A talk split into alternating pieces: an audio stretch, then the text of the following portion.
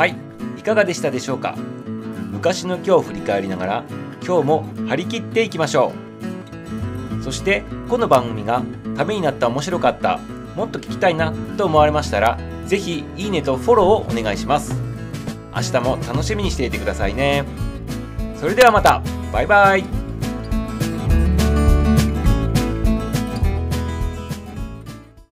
日は何の日？気になる日。この番組は気になるパーソナリティミサウがお届けをしていきます。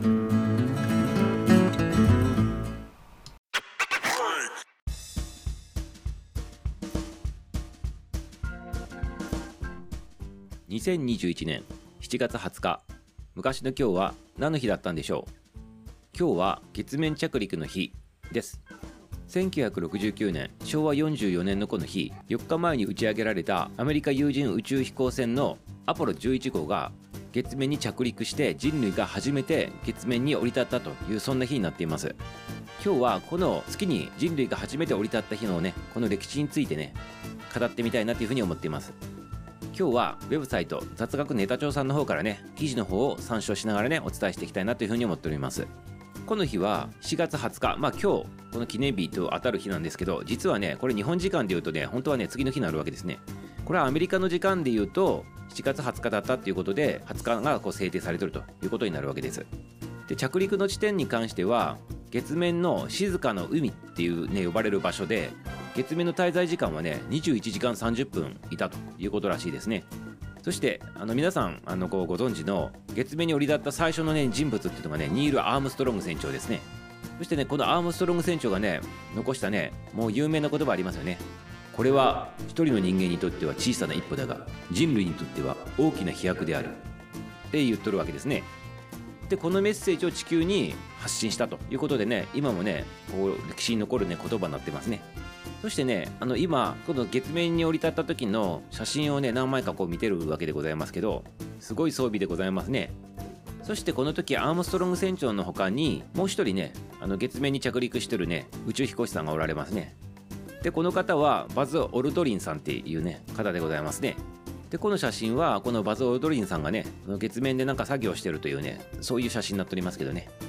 そしてねこのアポロ計画っていうねこの月にね人類がこう降り立とうっていう計画なんですけどこれは1961年、まあ、昭和の36年から1972年昭和47年までの約11年間ねかけて実施されとったわけですね。でこのうち全6回の有人月面着陸に成功したということになります。そしてこの6回の成功に対して12人の、ね、宇宙飛行士があの実際に月の上にねあのこう歩いたということになるわけですね。全てねアメリカ人の宇宙飛行士だということで日本人がここの中には入っていないという形になるわけですね。